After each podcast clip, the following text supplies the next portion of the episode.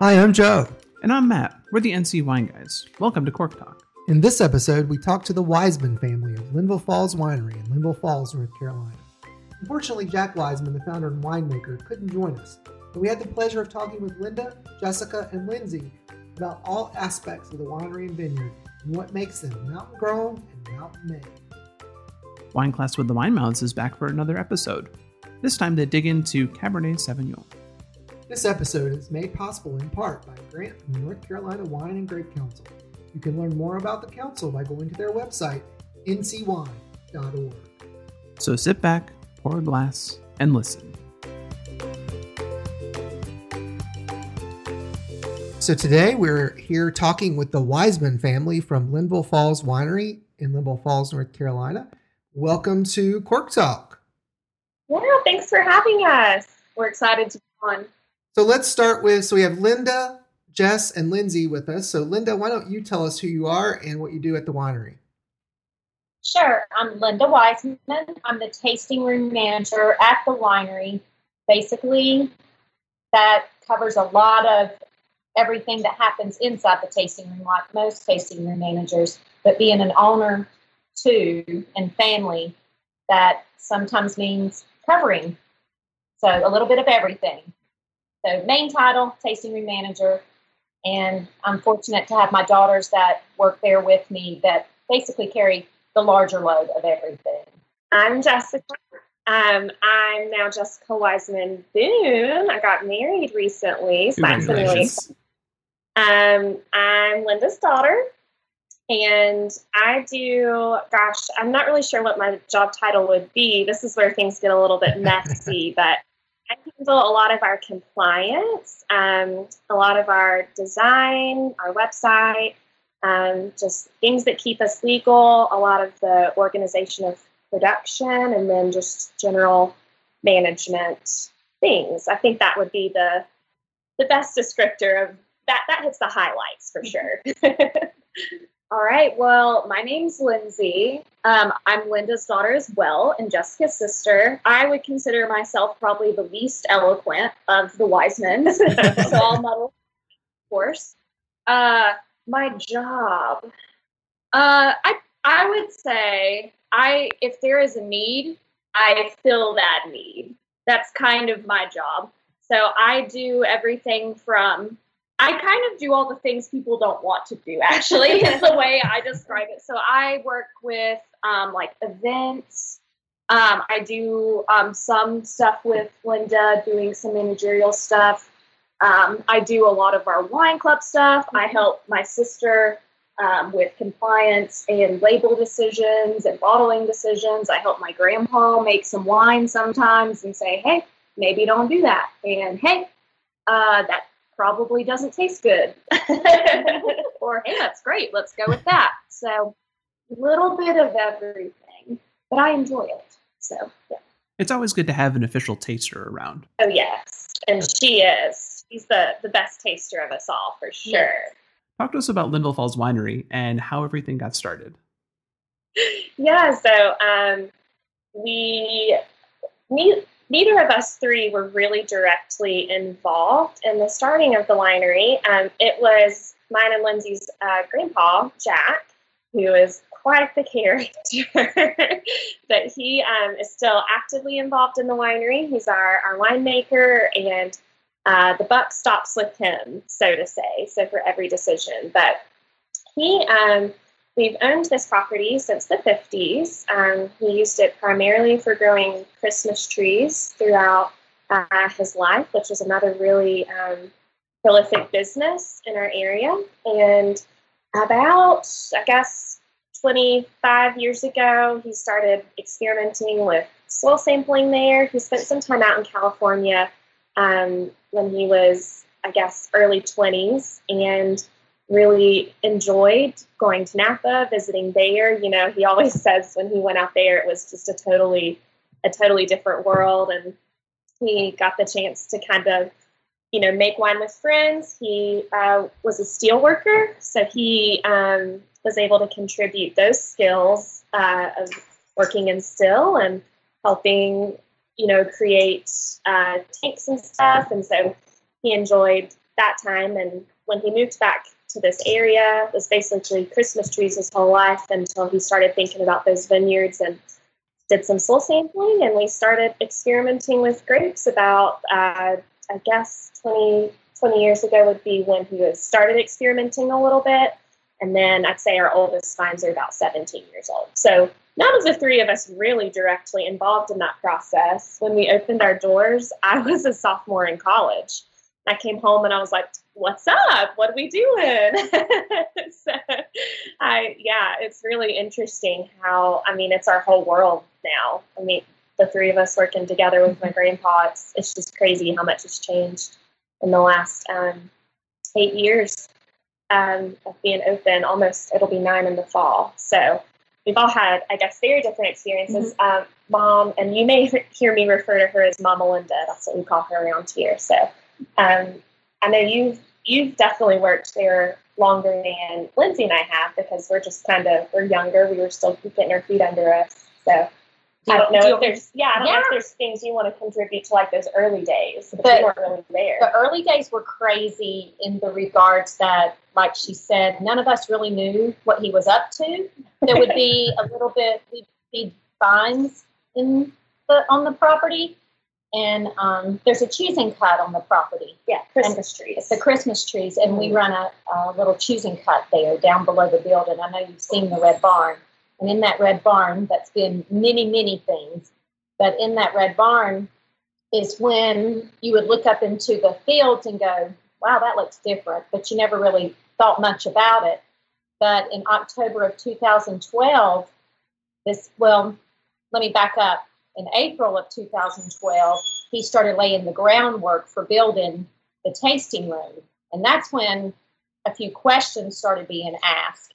And I'm not an inquisitive person. I just wait for people to tell me things. And so it wasn't until he said, hey, would you like to come down and hang out and work here? And I was like, sure. I don't drink a lot of wine, but I like it. Um, so... October of two thousand twelve, and the date still is kind of fuzzy. I want to say it was the eighth of October. We were bringing people in the front door, and the scaffolds were going out the side door because Mountain is very busy in October, and it was one of the most beautiful Octobers that I can recall. We actually have a picture inside our tasting room, if you've never noticed it, that a photographer took. And it was the exact month and the exact year that we opened. And it's the most beautiful scene of Wiseman's View. The color was perfect that year. So it's always great to tell people, oh, yeah, that's the year we opened. So that's when I came on board, and it was a learning experience from there. Our, our friends in the industry, grandfather and Banner Elk, were so kind to train me. And now I drink wine all the time. One of the hazards of the job, I suppose. Yeah, it's, it's fun. So what were some of the first vines that uh, Jack planted? Yeah, he started with hybrid um, grapevines because, I guess, from his research, uh, I think he was looking really towards um, regions like the Finger Lakes to kind of clue us in as to what would grow well in our region. You know, we're, we're such a different growing environment from the Yakima Valley, so it was looking towards there to kind of get an idea for what would work for us. But we also uh, tried some things that didn't work so well. Yeah. so um, the, some of the first ones, those hybrids, you've got Maréchal Foch, mm-hmm. um, Marquette, and then I guess Noiret came a little bit later. It did, yeah. Mm-hmm. And then um, I guess Seyval Blanc would have been the first white mm-hmm. grape. And not too long after that, Riesling, mm-hmm. which is a non-hybrid, of course, a Blanc vinifera. Um, some of the ones that didn't work so well, we still have some of the old cab Cabernet vines. They're they're pitiful. We get like a, you know, a really stretched fifty gallons, maybe. That's more than I thought. I thought that's so, what he yeah, tells me. Yeah, I don't know. Yeah, but that just kind of it kind of yeah. just gets blended in with some of the other ones. Our growing season just isn't long enough for it. Mm-hmm. And then um, Albariño. That was a very sad attempt. Yeah, Merlbach.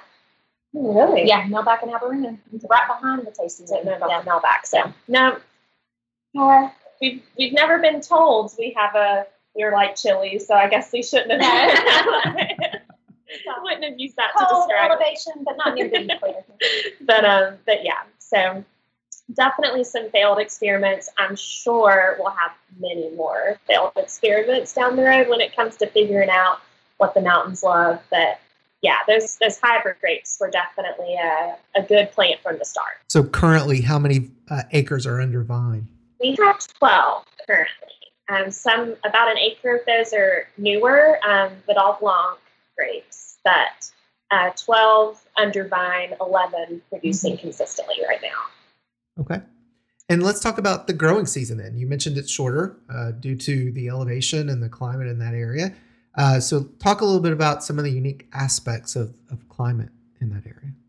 For sure. Well, as we're chatting right now, we're we're huddled in and looking out to two and a half inches of snow outside. So um, yeah, it's just a little bit colder up here. Um, our vineyard sits from thirty-two hundred feet elevation mm-hmm. to thirty-four hundred mm-hmm. feet elevation.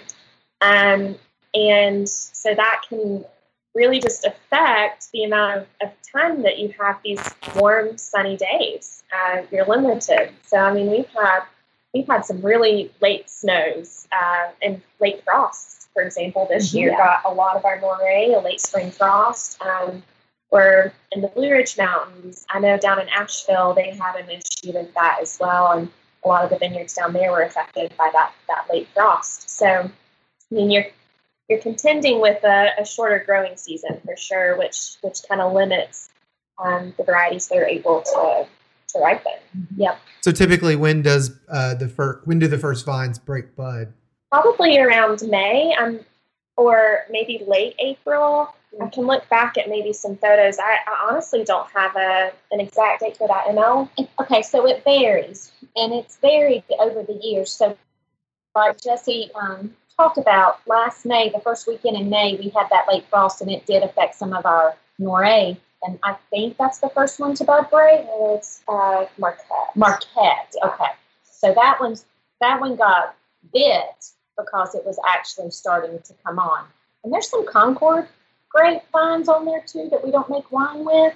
And it affected a little bit of them as well. So mid-May is typical for all beauty bud break, like the trees, trees and everything. And everything. Right. So they always say here in the mountains, you're under frost and freeze warning until May seventeenth. So a good guess would be mid-May. Yeah, for for no, for everything to have broke bud by for yeah. everything, because yes, that it's to not, be more clear for everything, because some things will come up. We could have a beautiful warm April, mm-hmm. and then boom, hello, on the winter side. Yeah, just remember that in May, whenever it's the most important time of the year, my birthday oh, yeah. is when life starts coming back. Yeah, true. Agree with you on May. May's also my birthday. Those May babies. May babies. So when do you typically then begin harvest? Harvest usually starts mid-September. So for those... um Seyval Blanc is probably our first one that we start harvesting. Uh, Marquette is our red grape that comes on the quickest, so it also comes off the quickest. And then we usually let our other red grapes and even our, our Riesling kind of hang on a little bit longer all the way into October. And when we're able to do a late harvest Riesling, even, even later into October, which gets a little risky because then you're really under a the chance of a frost, mm-hmm. which you'd say is a lot later than a lot of vineyards in North Carolina. I guess it just depends. Just depends. Right. Yeah. So let's talk a little bit more about, um, besides climate, what, what about the uh, soil and that sort of thing? That what are those? What impacts of that ha- does that have on? Um, I feel bad that I keep answering questions. I like you answering. No, no, okay. I have my little comment. You're so you're a better.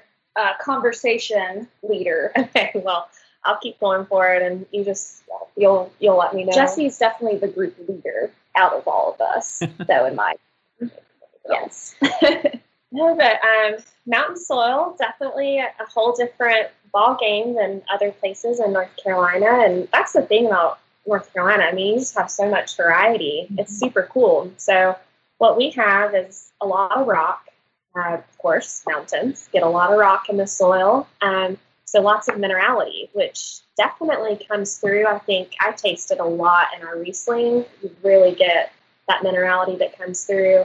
Um, I am Fortunately, can't necessarily tell you like how much nitrogen is in our soil or give you like that level of detail, but um, but yeah, you're working with a lot of minerality, some some rockiness um, in our soil up here. Not a lot of clay. And talk a little bit about the slope of the vineyard. It's not not exactly flat.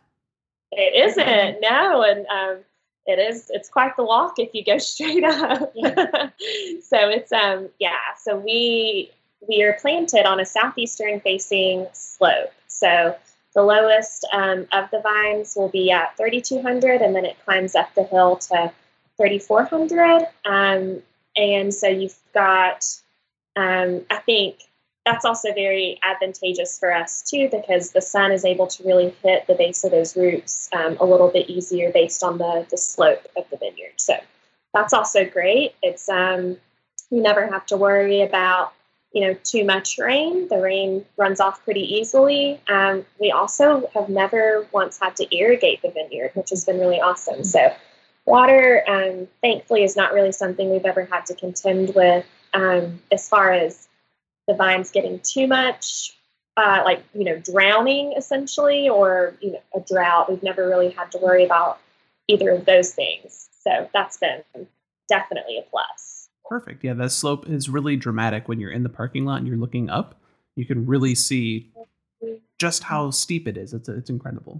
So what kind of challenges does that slope in the vineyard present when you go to harvest or, or even just tend to the vines? Good workout challenges. Oh, yeah. yeah. Especially the Riesling. Oh, yeah. Yeah, we have some some steeper vines. Thankfully, I mean, it's, you know, you see these pictures along like the Moselle River where they're like strapped into the out. Thankfully, we don't have to do anything like that. It's not that super steep, but it does. I mean, um, it is, I guess, challenging to get equipment up in there as far as like, you know, a, a tractor, if you're putting grapes on the tractor to be then taken down to production. I mean, it definitely takes a little more, a little more care, but thankfully we're not so steep that it's uh, that it's uh, hazardous. So to say, it's just a nice little workout for sure. Do you mind if I add? Yeah, anything? Pop in. There you go. And I apologize. I, this is um, it's very interesting when you read about how other people harvest, like Jessica was saying. And so, because of some of the slope areas, we put buckets at the very end. So if you've ever drove by our property in September and see all the harvest buckets at, what do you call those bins? I think it's just bins. Just bins, plastic bins. The plastic bins. At the edge of each row of vines, you grab yourself a bin, you walk up the hill. Sometimes I'm on my knees in the Riesling area. And when you get them done, you carry that bin back down to the bottom, and someone's coming by on the, the four-wheeler, yeah, four-wheeler or side-by-side and putting them in a cart and carrying them down. And that's pretty, pretty intense labor for anybody that's helping or being a part of it. So when people go, "Can I help harvest?" We're like, "Absolutely. When can you be here?" Come on. Yeah. Absolutely. How so, many people in your family? How many people in your family? We're going to put okay. them in a different section. Yeah. So which would you rather harvest, grapes or Christmas trees? Oh, grapes. grapes. Grapes. You can eat grapes. Yeah, that's true. I guess you could eat Christmas trees too. It's always fun. Yeah. Little, little, uh, you know, a little too piney maybe, or sprucey, yeah, I guess. Yeah, they also don't really let any of us have a chainsaw, so probably for. Yeah, you could probably do more damage with that than a pair of, uh, of shears or something. yeah, yeah, that's for sure. Yeah. Very cool. So we talked a little bit about the grapes. Let's talk a little bit about the wines that you make then. So uh, you you listed off all your varieties. Uh, what's what's on your lineup right now? We have quite quite a lineup. Um, so we, along with the grapes that we grow, we also source wines from other places too, just to have a, a pretty large variety, and plainly because we just can't produce from our twelve acres what we need to sustain us uh, for business. So Um, of course, Riesling. We make a few different versions of this Riesling. We have just our our plain middle-of-the-road Riesling. It's a bit of a semi-sweet, or semi-dry, I guess I should say. Um, so it's not going to be like Riesling you find and you drink and it tastes like sugar water, essentially. You know, gets kind of a bad rap out there. This is going to be um, a little different from that. We also take that Riesling, ferment really all the sugars out, make it nice and dry. We call that very creatively our dry Riesling. And then, of course, um, the one I alluded to earlier, the late harvest Riesling, which is um, kind of on its way to being an ice wine, but because our our frost is just varies so much here, um, the late harvest is usually a safer bet for us, just to let those those grapes hang a bit longer. And that Seyval Blanc grape, uh, that white hybrid grape, actually goes into making um, several different wines. It gets blended. Um, But our Mountain White, which is a sweeter white wine, is made um, entirely of the Seyval Blanc grape.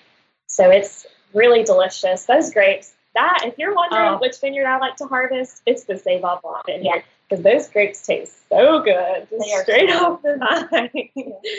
So yeah, that's a great one. We also use that one in our Trillium blend, um, which is a blend of three different wines of grape varieties. And then For, from our red hybrid grapes, we make a blended wine called Elevation. Um, the Elevation over the years has become more predominantly Noiret, and we've been using the Maréchal Foch and the Marquette for other other things, um, whether it be the base of the fruit wine or, or just blending for more nuanced flavors. So we really enjoy the, the Noiret grape a lot. Mm-hmm. And then, of course, we source Cab, we source Merlot, and we source Chardonnay. Um, I went out of order, so I'm having trouble. Oh, and we do a, a blueberry and blackberry wine, which is super duper fun. That's that's a, a bit of a different different thing. And then and in the past, um, we were using Merlot as a base for those blueberry and blackberry yeah, wines. That's a good note. Yeah. But um, for the past two years, we've been actually using our grapes that we grow, so the Noiret and the Marquette, and it's been really fun because it just adds a really great fruity component mm-hmm. to it that mm-hmm. wasn't there before. Yeah, those yeah. grapes t- tend to have like really juicy mm-hmm. notes for sure. So yeah, what have I missed? What have I missed? Uh, fortified, fortified, and then one. yeah, yeah. So I want to talk about the fortified. It's an issue. Yeah. So yeah, our um, our grandpa really he gets uh, excited about creating lots of new things, and so we um, we have quite quite a list. Not all of those things are on the list consistently, um, but those those ones that I named are typically staples that that hang out on there for sure. Petit Verdot. Oh yeah, that's Petit Verdot, North yeah. Carolina Petit Verdot. Right. right. Mm-hmm. And then the Cascade is going to be a North Carolina white blend as well. Right. Yeah. yeah. So all of those from North Carolina. We grow a little bit of Petit Verdot. We're still trying to figure out, you know, if it's going to work for us. Yeah. yeah. We have a um, a section of vineyard that's off property um, that my grandpa's been experimenting with. Uh, that's just a slightly lower elevation, um, just a few miles down the road, and it tends to. Tends to do just a little bit better down there, so we're feeling like maybe the Petit Verdot needs uh, needs yeah. a little a little More less sunshine. little mm-hmm. less elevation. Yeah. So you know, it's it's the the game figuring it out. But you guys haven't tried Wiseman's View. That's a new one. Yeah, that one's the new one, and Lindsay came up with that fun name because Jack's last name is Wiseman, and we have the iconic Wiseman View area that people visit. But Jack's got this little platform at the top of the property that is on a ninety-seven percent grade, so wow. it's quite the hike. And, um, yeah, I, I doubt it's that grade. It's not that grade. It, it, it, it, it feels like it. Um, so when you get up there and you sit, and Jack likes to go up there and sit, he'll drive his truck up and sit up there and look over the property and think about his early years, different things um, around the property that he's done in his last years. You know, he started the tasting room, the retail part of it, when he was turning eighty-two, going into his eighty-second birthday. So that's kind of crazy. So Wiseman's View, um, Lindsay came up with that name because it's his view of what he's done. And Jesse wrote a beautiful, fun little story on the back of it about a little bit of history of the mountains, you know, a little paragraph, but it makes it fun. People, you know, buy for taste, people buy for appearance, and people buy for the story. And this time, people are buying for all three pretty equally. You know, they'll go, oh, that's really good. Oh, what a cute bottle. Oh, but honey, look at the back of this bottle. Did you read this story? I and read a so very give dramatic. Me, give me three. Paragraph. So it's a ton of fun. So yeah. You guys will have to get one of those. Yeah, and absolutely. That's going to be, uh, it's like a dessert style bread. Mm-hmm. Uh, it's, it's kind of similar to a port. Of course, we can't call it port, but yeah. in that, it's in that lane for sure. Very cool. Now, you had mentioned fortifieds as well. So you do have some fortified wines that you produce as well. We do, yeah. So we, um, gosh, how could I forget Cherry Bounce? That oh, one's God. Been around since the start. So um, Cherry Bounce is a fun one. It's a cherry wine fortified with brandy and with a little bit of cinnamon mixed in there. So we call it Christmas in a Cup. It mm-hmm. is delicious. It's very, very good. Definitely a, a higher alcohol wine, as you might imagine. So fortified. Um, That one is actually based off of a Martha Washington recipe uh, that my grandpa read about in like a newspaper, the Wall Street, the, the Wall Street Journal, I think, something like that. Which for Jack, the Wall Street Journal is the Bible. So he cuts us out little articles and he's like, read this. It's so funny. We have so many little newspapers laying around. But um, I, I mean, I was probably, gosh, I'm, I'm going to implicate myself a little bit here on the past, but I was like sixteen, seventeen, you know, still in high school, drove up to my grandparents' house and he's cooking something on the stove. And I'm like, what you doing? And he's like, try this. And it's just, you know, my whole life has been try this, try this. And so um, he's been experimenting that one with uh, the Cherry Bounce for, for a good bit. So that when we opened the tasting room, that was one he, he really took and ran with. And mm-hmm. people really loved it, and it just, it fits our vibe, like with us being a very popular Christmas destination mm-hmm. because of the Cheese and Cut Christmas Tree Farm. So those two things just fit like a glove. And since the, the Cherry Bounce became so popular, he started experimenting with more fortified versions of fruit wines. So now we do an apple wine, a blueberry wine, a blackberry one and a, a strawberry one, which I love. I'm a strawberry person. Yeah, and I push that like crazy, especially like with Valentine's Day and everything. Mm-hmm. With strawberries, been popular. So those are those are fun dessert wines that we do as well. Very cool. Thanks for going into that. Oh um, yeah. This is actually a really good spot to take a quick little break, but then we will be right back, and we'll probably talk a little bit about um, how business is going. It's time again for Wine Class with the Wine Mouths. Jesse and Jessica, welcome back. So good to be here. Thanks. So last time we talked about Chardonnay. So what grape variety are we going to be talking about today? All right. So today we're going to be traveling to France mm-hmm. and discussing Cabernet Sauvignon. Très bien. Yeah. Except you get to hear us butcher French in our southern accent. Well, we have Joe here who can kind of provide some pronunciation guidance. Excellent. Uh, but yeah, so today we're going to talk about Cabernet Sauvignon. So Cabernet Sauvignon is a French grape that originated in the Bordeaux region.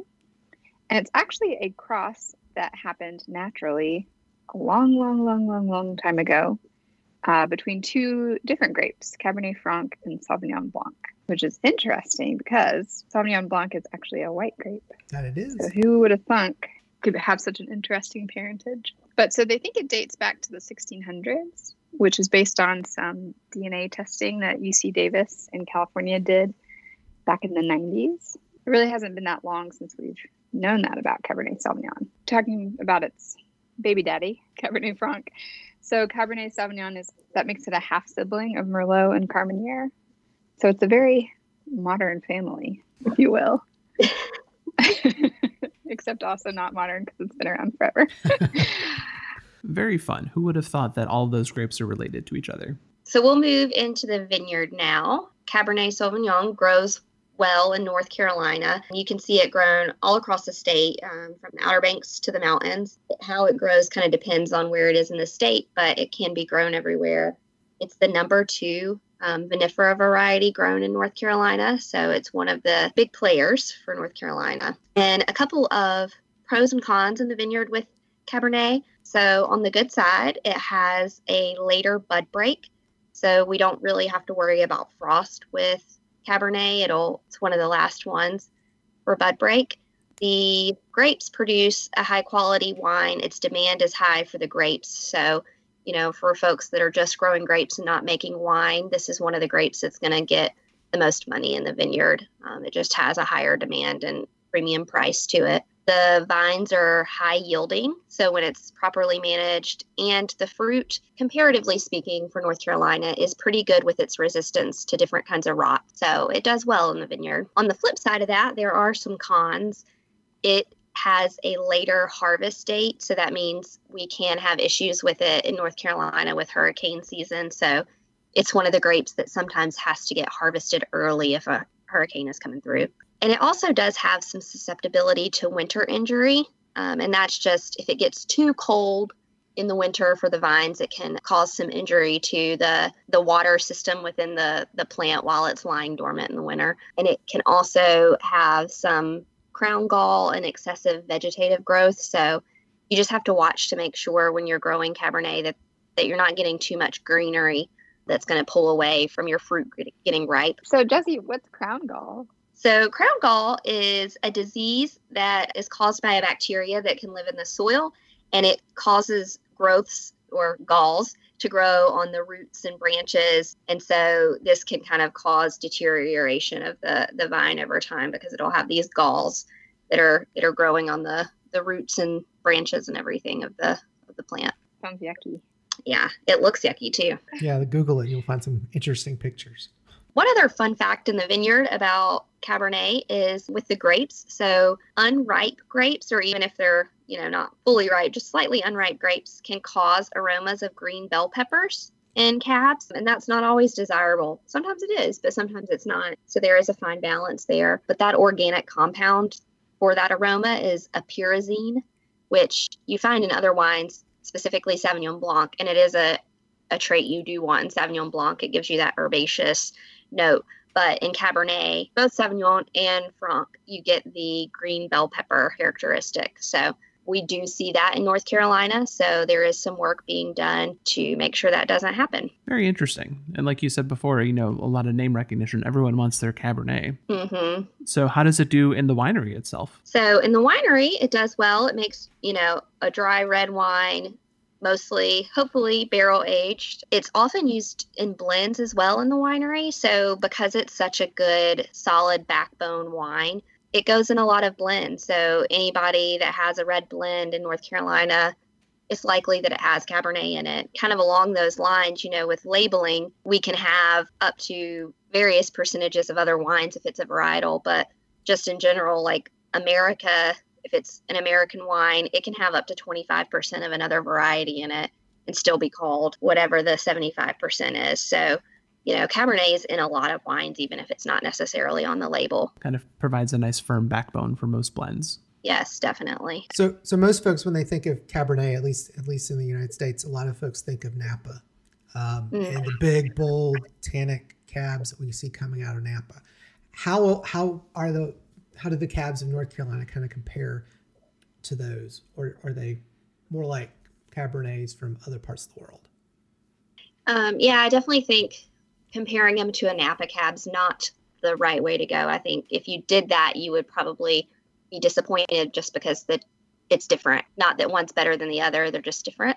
You know, a lot of that has to do with the climate and back to the vineyard. We aren't going to be able to get our fruit quite as ripe and as high of alcohol content as California. So, you know, it's going to be a little bit lighter and maybe a little bit less tannic even. So it probably compares more to, you know, the French Cabernets. I would agree. I think that's uh, the case for most East Coast cabs. They're going to be more, because of the climate, is is more more like a Europe, more like Bordeaux than it is the Mediterranean kind of climate they have in California. So, and that doesn't make it bad. No, exactly. Different. Exactly. And what you're looking for.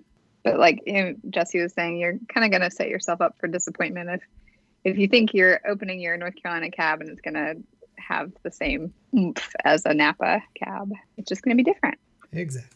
One interesting thing too about cab, talking about, about referencing back to blending um, and its origin, is that it kind of goes back to the tradition of Bordeaux's in general. So Cabernet Sauvignon is um, used in the in Bordeaux blends, where historically, traditionally, uh, they were blending those Bordeaux grapes. And then here in the States, we have Meritage. So Meritage is this alliance, and it was started, I think, in California, where folks were getting frustrated because of the labeling requirements for varietals. So they were blending Cabernet and Merlot and some other wines, but they couldn't call it anything on their labels because the percentages weren't right. And so it wasn't getting the recognition that it deserved. So they kind of created Meritage, which is merit and heritage. So it's always pronounced Meritage. So that allows a blend of Bordeaux grapes, um, but we're not in Bordeaux. So obviously it had to have a different name. But we do have some wineries in North Carolina that are making Meritage blends. And I think you actually even have to pay that alliance to use that name. You do. So pretty cool. Mm-hmm. And don't try to get fancy and say Meritage. Mm-hmm. It's Meritage. So now you had mentioned that, you know, Cabernet is one of the, the blending grapes in Bordeaux. And here in the States, we often see it as just a single varietal. But I think we need to embrace a little bit more of the blending with it, because I think blends are such a good thing. They kind of combine all the best qualities of the grape and kind of give you some more flexibility. And I think we need to look for more blends. Absolutely. And I think that it's trending that way with wine tastes in general. So funny when people tell us, like, oh, we're really into red blends right now. Okay, what is what does that mean? But I agree. I mean, you, you kind of get to pick and choose the best um, and highlight the qualities you want to in a blend. So now a little bit ago, you mentioned flavors. So what are the primary flavor profiles of Cabernet Sauvignon? Yeah, so um, you're going to look for those blue fruits and oaky flavors, smoke, pepper. Going back to the vineyard, you may or may not have that bell pepper flavor, but also so black cherry, black pepper, blackberry, lots of those fruity flavors, uh, tobacco, leather, vanilla, any of those might pop up as well. And it makes it a fun wine for pairing. So what would you suggest pairing with Cabernet Sauvignon? So my favorite pairing is just a steak and baked potato. Classic, classic dinner here in the South. And Um, I always go for a cab with that. Or ribs or barbecue or, you know, pizza. I think this could go well with a lot of different things. How about you guys? I mean, I think I would agree. Uh, meat or some sort of like mushrooms, something with mushrooms maybe that has a lot of umami. Anything with fat because of the tannin in the in the wine pairs with, would pair well with anything that's a little fatty because it kind of cuts the fat a little bit. But I just like to sit and have a glass of cab to drink, especially East Coast cabs. They're they're a little bit more approachable, whereas I think if you're drinking a Napa cab, you're going to need to be probably having some food with it because it's going to be more tannic. But yeah, I would agree. I think like more of a, if it's in the wintertime, like a hearty stew would be nice with a Cabernet. Sure, yeah. That would be perfect for a day like today. Absolutely. Mm-hmm. Any other tips or tricks when it comes to Cabernet? Just drink them.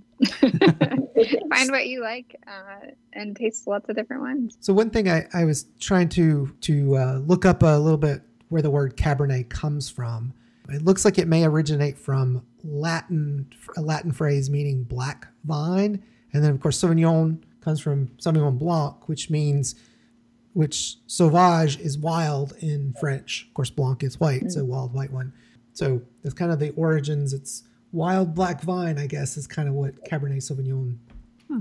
kind of means if you were to translate it. Interesting. And things must have gotten wild back in the day to Cab yeah. Cabernet, Cabernet Franc was a was an active uh, little vine, wasn't it? Yeah. With all those others. Well, on that note, it has been a great time. Jesse and Jessica, thank you so much. Thanks for having us. You can find out more information about the Wine Mouths by going to their website, wine mouths dot com, or on Facebook and Instagram at Wine Mouths. That's W I N E M O U T H S. And now, back to the show. So we're back with the Wisemans from Linville Falls Winery. So let's talk a little bit about what tourism, how tourism impacts the business. People come to the mountains all throughout the year. Uh, so maybe take us through the seasons and talk about some of the unique, unique aspects of each season in coming to visit the mountains and then, of course, coming to visit the winery. Yeah, for sure. Do, Lindsay, do you want to take this one? I'm going to try. It's yeah. going to be great. Especially Lindsay is our resident skier, so she is Miss Winter right now. Yes. So in winter, of course, the season that we're in right now, huge ski season um, for our area. People come up to beach and to Sugar, but it's also more crowded than it's ever been, which is crazy because you would think with everything that has happened with coronavirus, people would be more interested in staying away from crowds and trying to stay in. But it has really been the opposite for our area because people view our area as an escape from the cities and everywhere else. But it has really just skyrocketed tourism, mm-hmm. um, which I know is probably a whole separate topic yeah. that we'll have to get into. But it's been a crazy winter. Um, we have people coming up to ski, and whenever those ski areas get too busy, they're like, I do not want to be up here in this area. We're going to Linville Falls. It's rural. We love it. And so they, we've been getting a lot of ski traffic, more than we um, have in the past, actually. And then, of course, we're right next to the parkway, so we get a lot of people traveling to see the snow, traveling to see the seasons on the parkway. And they're like, a winery off the parkway? So they'll do the Linville Falls hike, um, come to our winery, hang out in the winter. That's pretty much the same for every season. It's just that there's different things going on. In spring, people get excited about growth and hiking. Oh my gosh, it's a great time to hike. It's not going to be busy. It's going to be busy though. yeah. Um, spoiler alert. Spoiler, spoiler alert. It's always busy. Yeah. So they come, they hike um, on the parkway again. Oh, there's a winery. They come to the winery. Same thing for Banner Elk. They want to come hang out in Boone area with the college too. So like Appalachian, which I graduated from Appalachian State. Proud mountaineer over here. Um, They're just coming for all the different attractions, and we just happen to be part of it, which is really awesome. So we benefit from other tourist attractions in the area. But I'd say we've become kind of our own attraction. Yeah, I think yeah. we're we're our own thing. Yeah. But fall, fall's a huge season. All the color changing. People go nuts over the leaves. I go nuts over the leaves. Uh, oh, yeah. yeah. I want to do all the hikes and check everything out. It's a beautiful time for our vineyard. You get a little color on top of the leaves. You got all the people coming out for the Instagram photos. So, yes, which people are super um, interested in the experience of being outdoors and um, being able to take that family photo in an area that's really pretty. And I just think our area has beauty all seasons of the year, mm-hmm. which is really awesome. Of course, you get kind of the gross, yucky leaf, like rain time, but it's still cool. Like, yeah. it still looks great. So I think we really benefit from the beauty of our area, which draws people to, to our business during all seasons. Well said, Liz.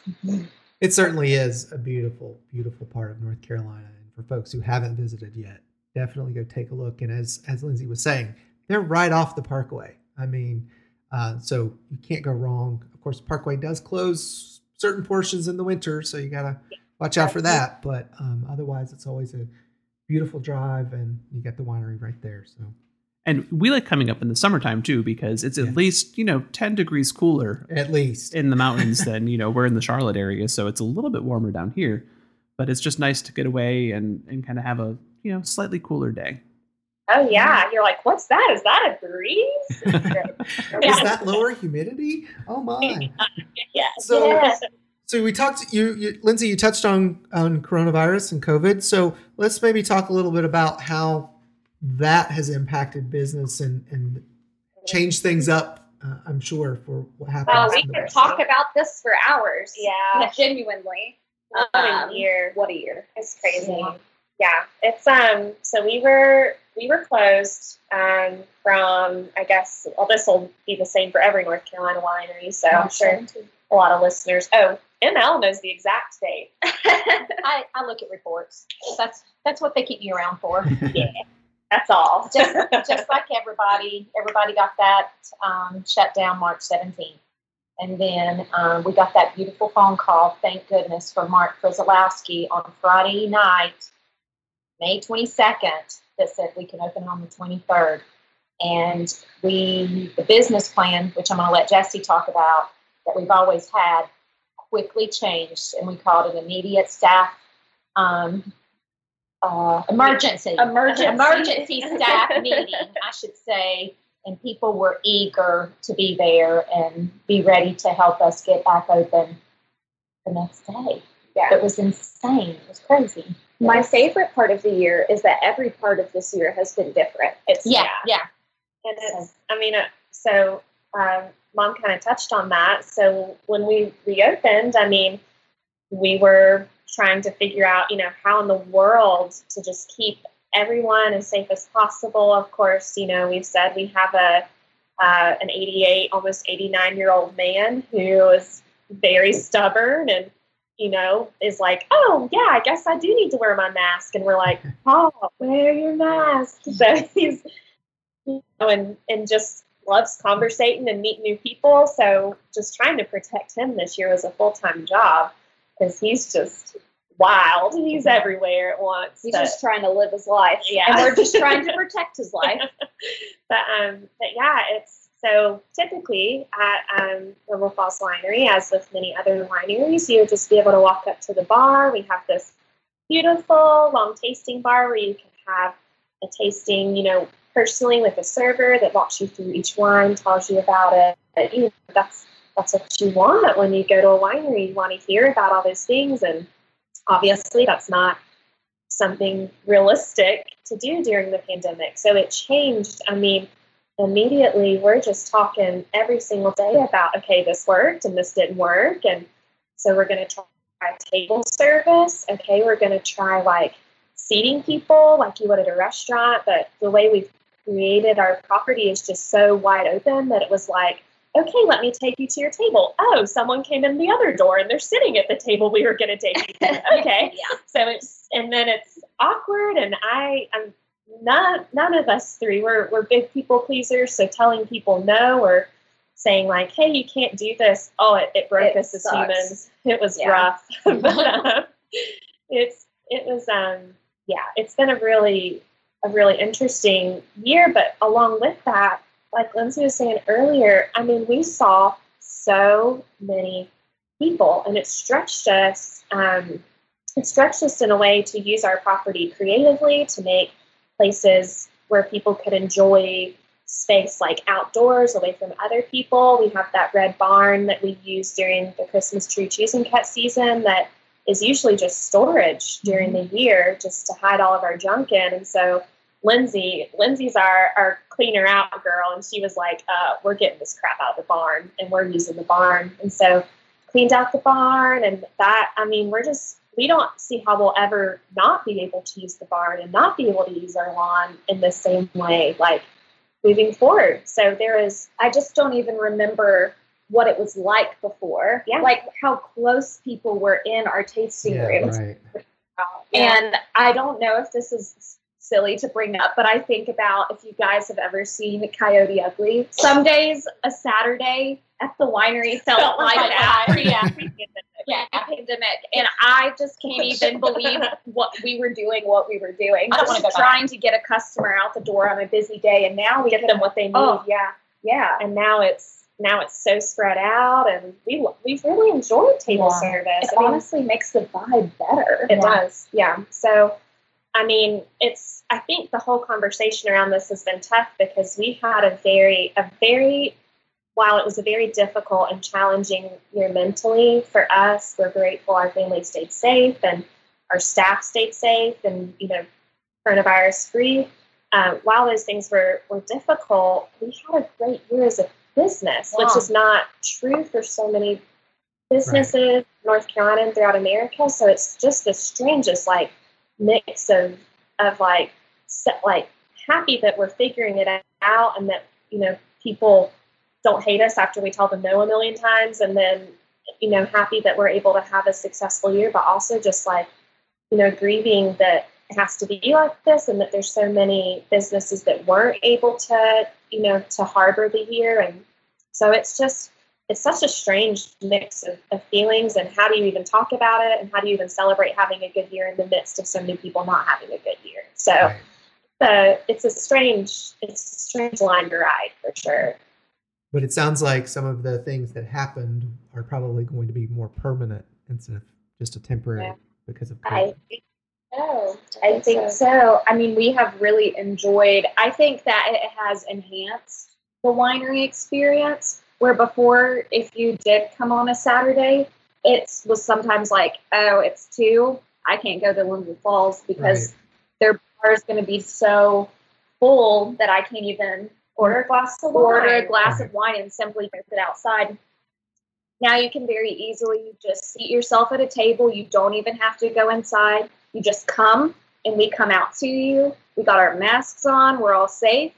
We do everything you need, bring you your glass, bring you your bottle, bring you a flight. You don't even have to stand. You can do your flight at the table, and we explain to you everything that you want. Yeah. The experience ends up being better because you get that person-to-person interaction, whereas you're not just seeing a server for like five seconds and then they're running to the other end of the bar to pour ten flights for people. Yeah. It becomes a better experience, and it's slower paced. You can walk around, you can go sit wherever you want. And I really enjoy it. I just think it's, it's been great for our servers too. Yeah. We've gotten a lot of exercise. That's great. Yeah. Yeah. We love to compare stats. We all have those watches, either Fitbits or Apple watches. Apple watches. And we're like, gosh, I got sixteen thousand steps. Oh my gosh, I got fourteen, you know. Mom always gets more. We're convinced, like, she does something secret to make hers. I'm, I'm running in place. Yeah. yeah, she goes up to the Riesling in the midday, and you know, before everyone else yeah. is there, right? Well, it's probably those three cups of coffee. It's probably registering yeah. her heartbeat. She moves pretty fast, so she probably is just speed walking through everything. Yeah. yeah.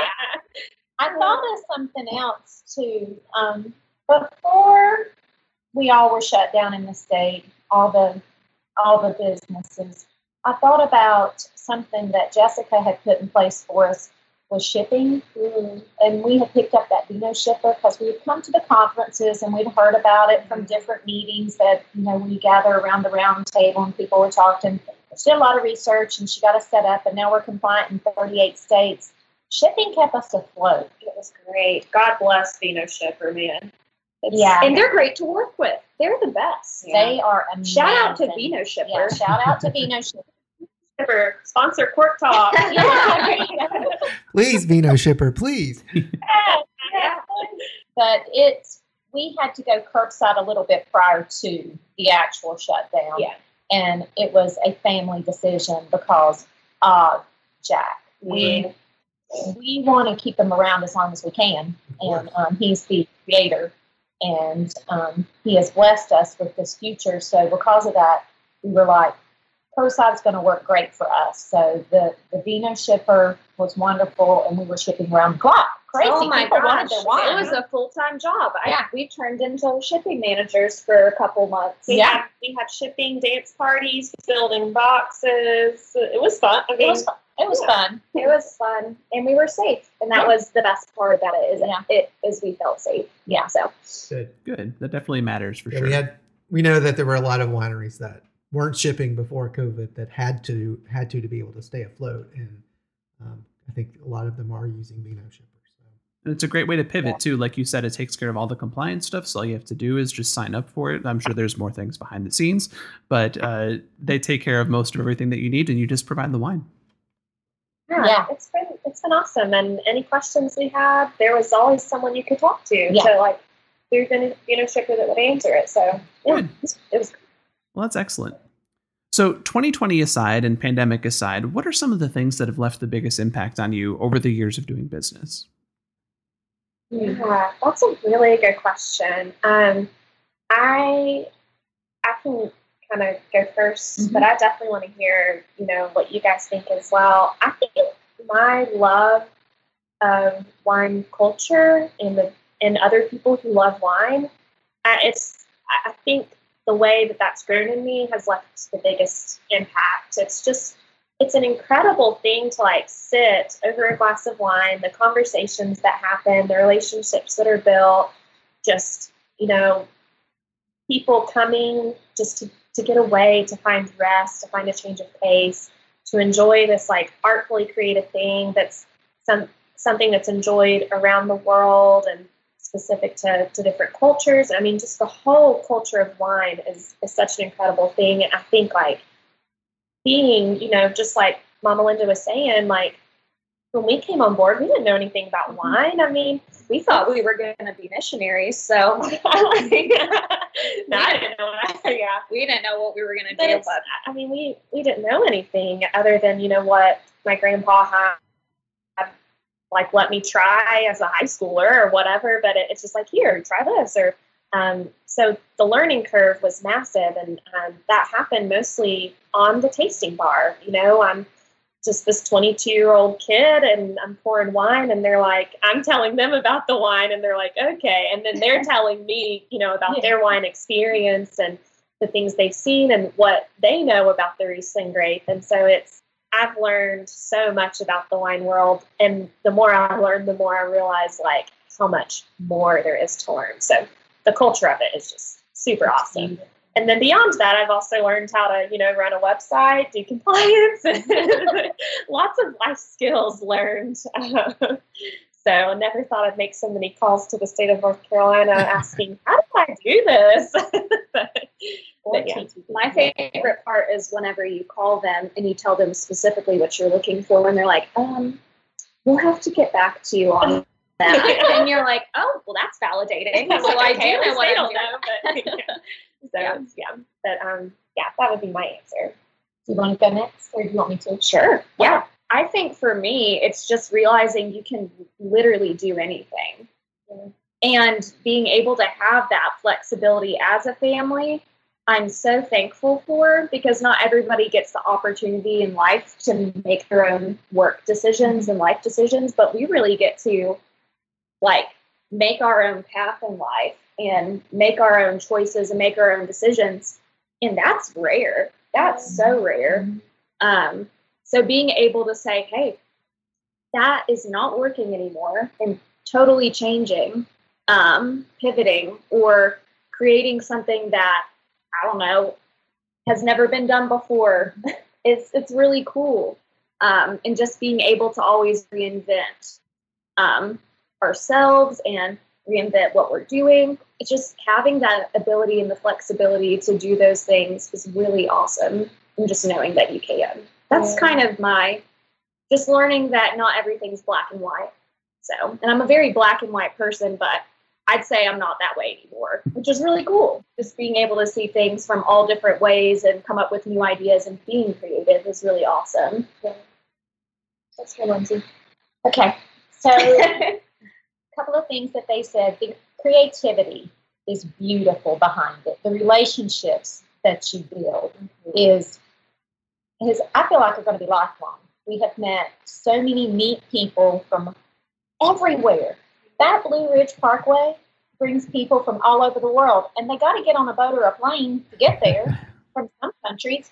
But you're like, you're from Portugal? You're from Germany? Wait a minute, you're from where?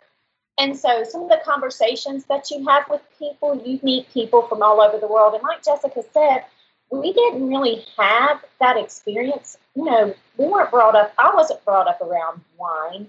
My kids weren't really brought up around wine. And so my education, I would say my education came from being on the bar. And the beauty behind it all is that I may not know the answer to the question someone's asking me, but they know it. And so I am very grateful and thankful when I'm pouring Cabernet and I tell them where it comes from in Washington State. And they go, oh, my gosh, I've been there. Have you been? And I'm like, no.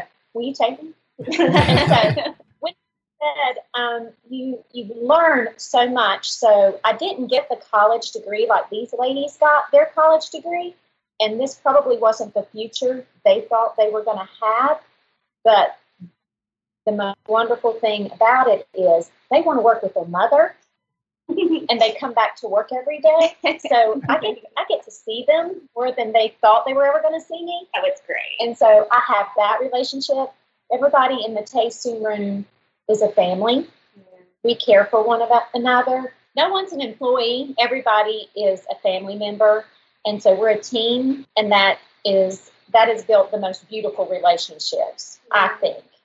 The relationship, the knowledge of all the wine, it's so vast, the education that we've gotten from learning about wine, and, and there's so much more to learn. Yeah. Uh, is we're like sponges trying to soak it all up. Family matters so much, and you, you the three of you kind of really embody that. You work so well together. You you play off each other very nicely, so totally agree. We're we're kind of winding down on the questions. What is one thing you want customers to know when they come visit Linville Falls Winery? That's a great question. Um, Mom and Lindsay may have something they want to input, but um, I think I, I want people to to understand like different growing regions within North Carolina. I think that's going to be a very interesting thing in the future, and I think the lines are, are going to get drawn more and more specifically as we learn like about our region and about the grapes that grow and the grapes that don't grow, and um, and you know, along with Grandfather and Banner Elk and even up into Watauga Lake, you know, learning about what the Appalachian High Country viticulture area, learning more about our identity, you know, and I think having people come knowing that like, oh, you don't grow your Cabernet, and and maybe I, I think I used to feel a little bit of shame about that, but then as as we've had the opportunity to travel other places, knowing that like, no, a lot of places in the world, they just grow like these one or two varieties, and that's what they're known for. So it's like awesome that we can offer a variety, even though it's not necessarily something we grow, but like um, for the customer to understand that like that that's more of a, a, the norm, if that makes sense, you know, um, that yes, we're offering this variety, but like these are the ones we highlight because they are estate grown, and this is what identifies us in our growing region. That's the first thing that kind of pops into mm. my head. Yeah, I would agree with you. That's that's definitely my number one thing I mm-hmm. want people to to understand and to feel whenever they come to the, the vineyard or the farm. The farm. The farm. Yeah, I just want people to feel comfortable. Yeah. Because we're farmers. We always say we're not bougie. We aren't bougie. we're, we're farmers first. And then, hey, we grew these grapes, and this is what we have to offer, and it makes wine. It's us. Oh, so. Yeah. I definitely just want to, I want people to feel comfortable, just like Mama's saying, like that anyone can come in and have a great time. Yeah. Yeah. So, sure. And it's a no pressure situation. Yeah, you yeah. don't have to know anything about wine. You don't have to know anything. If you like it, awesome. If you don't, that's also fine. Just you, have a good yeah, time. You got mud on your shoes? We do too. Yeah. So Jess mentioned briefly the Appalachian High Country A V A. So maybe let's talk about that for just a moment um, and kind of talk about what that means to, to that area. Yeah, it's a really big deal. I mean, we're really, we're really proud of it because it really legitimizes our area as a great growing region um, in North Carolina, having that that designated viticulture area that's that's nationally recognized is really cool. And, you know, a lot of people worked hard to make sure that that became a thing. Mm-hmm. Um, how many years? Three? Um, gosh, no, it's been a little bit longer than that. I want to say that it takes three years to get, you know, the paperwork signed. Yeah. You know, all the um, litigation it has to go through, all the funding that it has to go through, and all the levels of accreditation it has to go to um, through. So I want to say it was uh, either two thousand sixteen that we got um, our full accreditation. Gosh, I can't, I can't remember no, don't exactly. Don't worry about it, but it's but, not, it's not been like ten yeah, years. That it's seems not about right. Years. Open eight, but there were some people from from what five different counties and three different states came on board to help get that started and going, and there's only a few of us left really, you know, supporting it and talking about it, but the, like Jessica says, it's nice to be legit. Yeah.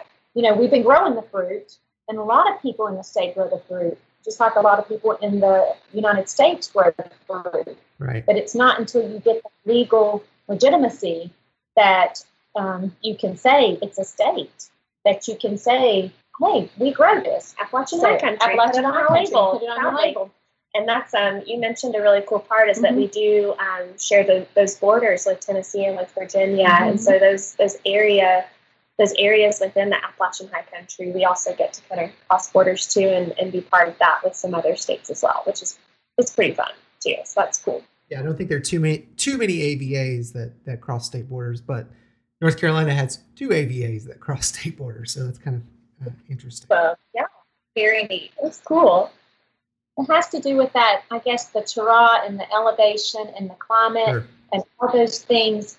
Um, to use the word again, legitimizes why that's considered an appellation. And, you know, I guess I should mention here, we do hope that, that there's more people, you know, that, that want to plant vineyards in the Appalachian High Country, that whether this has been their home for a long time or whether they're they're moving up here, especially we're we're finding, you know, a lot more people moving to our area because of the pandemic has made them realize, well, we want a little more space. So, you know, the people that have the means to do that, we're seeing a lot of people move up here. And, and you know, with that may bring bring more vineyards, more wineries, and, and we hope that for our area. You know, I think we want to see that grow. We want to see see other places able to, to do the same thing, to learn things that we didn't know, to start growing a grape that maybe we didn't think about. And so um, we think that would be super awesome. And we've really appreciated the relationships that we've gotten to have with our other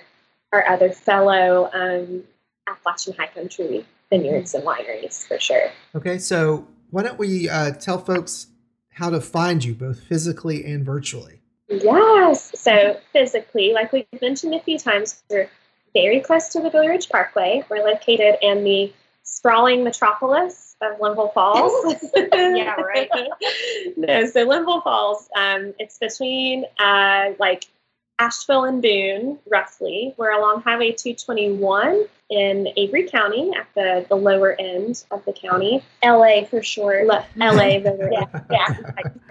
Uh, yes, but um, but yeah, right there off of the Blue Ridge Parkway, um, exit three seventeen. The actual Linville Falls hike is exit three sixteen on the Blue Ridge Parkway. Mm-hmm. So really close, fun to make a day of the two things. We find a lot of people do that. They'll They'll visit, you know, local cheese place like English Dairy, go on a hike, go to the caverns, come to the winery. Super fun day. Great, great day there. So along Highway two twenty-one is our address. Um, and then virtually, we can be found on Facebook and Instagram. We're pretty active on there. Love um, interacting with people. Instagram, we're at Linville Falls Winery. Facebook, Linville Falls Winery. And as she mentioned before, Jessica does our website, and we encourage all listeners yes. to visit our website and read our information and check everything out on there, because we work hard on that website, getting all of the information out for people to know about. So, and it's it's cool. And like, it's ever-changing. So it's ever-changing. Always good. Rule of thumb, check the website. That's where we, that's where we keep things pretty updated. So, and that website is linville falls winery dot com, correct? Yes, yes, yes. That's it. That's it. So any any last things that you want folks to know about the Wisemans and Linville Falls Winery? Oh, goodness. Well, the Wisemans, that's a whole other conversation. Yep. We'll do that over on Family Talk. And we'll definitely need wine. Yeah, that's of that's course. One where we're going to be drinking wine, not coffee. Yeah. Um, no, I mean, we're, we are just excited to welcome folks into our, our crazy little world, crazy little family, and that, you know, we, um, we're grateful for you guys reaching out to us about doing gotcha. An interview, and um, this has been really fun. We love what we do, and we love spending time together. Yeah. That's not without hardship, of course, but we really enjoy and are thankful for our lives, the lives yeah. that we have. So, yeah. Well, that's awesome. And ladies, it's been a pleasure uh, having you on Cork Talk today. Uh, give our best to Jack. We hope he has his vaccine soon, if he hasn't already, and yeah. all of you as well. Yeah, he's got it. He Perfect. Was. Excellent. Thank, Thank you, you guys. guys. Thank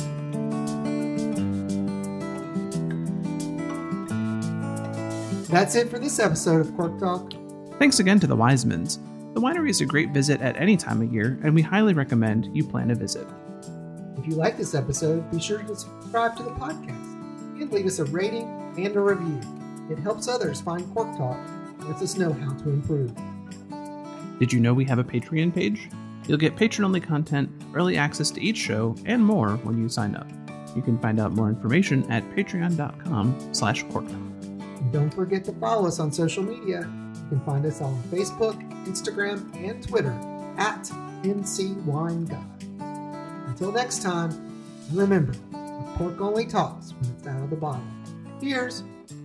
Cork Talk is a Free Run L L C production.